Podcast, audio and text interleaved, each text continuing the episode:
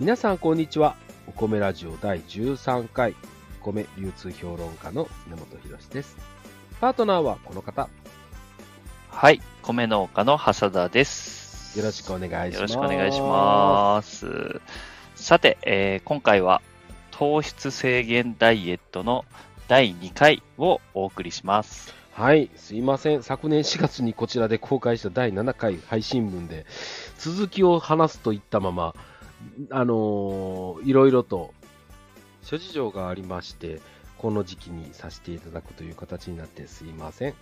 えっ、と、今回、えっ、と、主たるテーマとしては、あの、前回のおさらいで、あの結局、糖質制限ダイエットをすることによって、えー基礎代謝が下がって、かえってリバウンドしやすい体になるというお話をさせていただきました。で、今回ね、その続きで、朝食の有無、パンとご飯の摂取の違いについて少しお話したいなと思うんですけれども、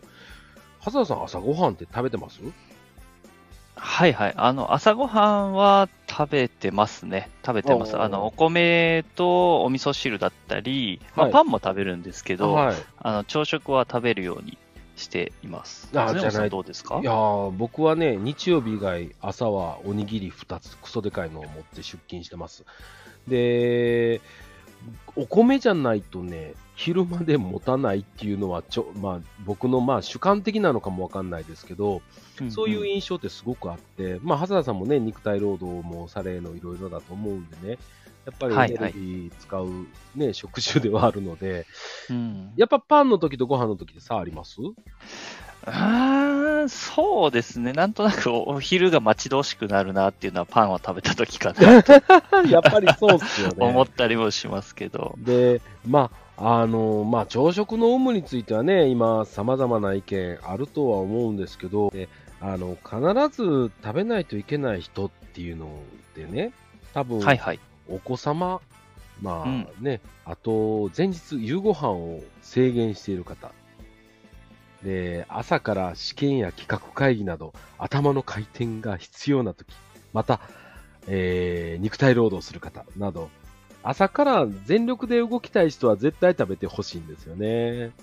ああ、そうですよね。やっぱりエネルギーがないと、こう、働けないですよね。そうなんですよお腹空いね。たまま、うん、ねえ動けるかっていうとなかなかね、っていう動けないですよねで、お子さんに関してはね、朝食を食べる子、食べない子の、その学習の、えー能力差っていうのは、もう統計データで出てるんですよね。で、はいはい朝ごはん食べる子の方が成績が良いんだよっていうようなことも出てるぐらいで、がで、まあ、ただね、お子さんに、まあ、朝食食べてって言っても、ね、親が食べてなかったら、お子さん説得力ないですよね。うんそうですよね。うん。だから、ね、朝食ってね、作る手間はね、あの、大変かとは思うんですけれどもね、やっぱりお子さんに食べていただこうと思ったら、あの、親の皆さんも食べていただかないと、ちょっとまずいかなっていうような風に思います。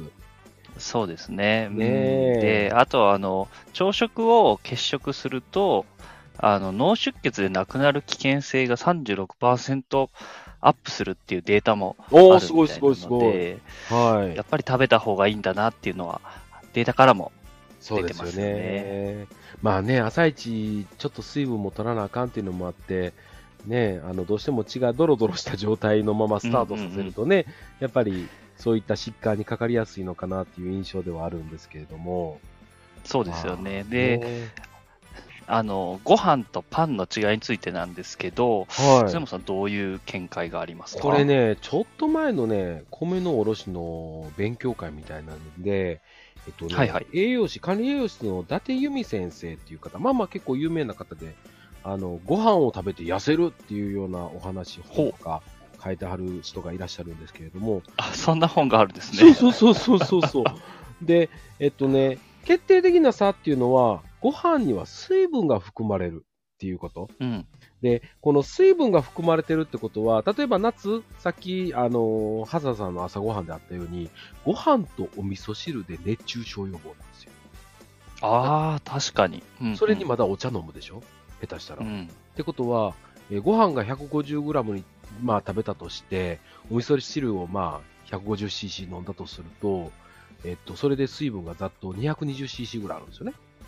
はい、それに飲むお茶がね、200cc あったら、ほら、結構な量、水分補給できてしまうんですよね。それに、まあ、味噌の塩味であったりで、あの塩分もミネラルも補給できるので、熱中症予防にはいいんだよっていうのと、あと、ご飯の優位性、ご飯とパンでどんだけ違うんだっていうのは、あの、伊達先生のお話だと、血糖値スパイクになりやすいのはパンであるって言ってるんですね。で、なぜかというと、えっとね、粉物？粉物の加工品っていうのは、うん、あの、どうしても一気に血糖値が上がりやすい性質があって、はいはい。どうしても、あの、一気に高血糖になって一気に下がるんで、さっき、あの、ご飯の方がちょっとお腹持ちいいよっていうのは、あの、ここの低血糖、要は高血糖から一気に下がっちゃうので、今度糖が足りない状態になるんですよね。だから、まだお腹空いたぞ、みたいな。うん、ああ、それで、それでやっぱり腹持ちがなんか、お腹空いたなってなるのが早く感じるってそうそうそう。まあもちろんね、その粒で食べてる、要はご飯の粒として食べてるっていうことで、やっぱり消化速度が遅いっていうので、あの、血糖値の上がり方が緩やかであるっておっしゃってました。で、あと、まあまあ、その血糖値スパイクっていうのは、もともとその、ね、糖尿系の、まあ、まあ、予備軍であったり、実際になってはる方にとっては、ちょっと特に気をつけないといけないポイントではあるので、あのー、このあたり、まあまあ、血糖値スパイク等々もちょっと詳しく話したいなとは思ってるんですけど、あのー、まあ、どうなんでしょうね。まあ、パンの方が手軽っちゃ手軽なんですよね、やっぱり。はいはい、そうですね。ね、あの、用意する側も、あの、まあ、実際、まあね、食べやすさ持っていけるもいろいろ含めても、うん、まあ確かにパンは便利だなとは思うんですけれども、ただ、うーん、その最終的に頭、まあまあ、糖の消費を考えたときには、うん、ご飯の方が本当はいいんだけど、でも、ね、作る側からしたらめんどくせえよっていう ね、声も聞こえては きそうなんですけれども、まあね、前日にね、あの、タイマーで仕掛けていただくとかね、あの、ちょっとした一工夫で、あの、ご飯も食べていただけたら、あの、一日元気にいられるのかなっていうような風に見てますが。うそうですよね。うんうんうん。あとあの、あれですよね。晩ご飯で少し余ったご飯を、こう、おにぎりにして冷蔵しといて、朝ちょっとチンして、食べるっていうのもいいかもしれないですね。いいかもしれないですよね。まあ、あの、もう少しね、ご飯が、あのコンビニエンスというか、便利に食べれるようになったらいいのかなとも思うんですけど、ね、もうちょっと、僕らもなんか新しい提案とかも考えていかなあかんのかなとか、うん、もっともっとご飯食べてほしいなっていう思いはあるんで、まあ、こういう話になってしまうんですけれども ね、なんか、あの、ふとしたきっかけでご飯食べていただけたらなと思います。まあもちろんね、ウクライナ情勢もありますので、ね、これから小麦が上がってくるっていうようなこともあると思いますから、まあ、そうですね。ね、うん、ぜひご飯に切り替えていただくと、本当はね、日本国中助かるんですけどね。ね。まあね、こんな風に、まあまた、あの、次は、あの、まあ近い将来かな。うん、あの、高血糖等の話、まあ、糖尿病に関する話をさせていただこうかなと。ちょっとこれ、あの、はい、はい、いろいろ調べてみないといけないことがたくさんあると思うので、うん、うん、ちょっとお時間いただくかもわかんないですけど、またちょっと話してみたいなと思ってます。はい。はいえー、ではでは、まあ、今回はこれぐらいということで、はいえー、次回は東日本大震災から11年経ちました。はいそうですね、えー、福島県の現状などを、えー、お話しする予定です。はい、えー、皆様のご質問、ご意見などお待ちしておりますので、えー、ぜひぜひ、えー、メッセージをいただけたらと思います。はい。はい、また、クラブハウスでは毎週水曜日の午後9時半より生配信を行っておりますので、こちらでもお気軽に参加していただけたら、あの、直接聞けますので、はい。ぜひ参加していただけると嬉しいです。畑さん、今日もありがとうございました。はい、こちらこそありがとうございました。米流通評論家の常本博でした。ありがとうございます。す。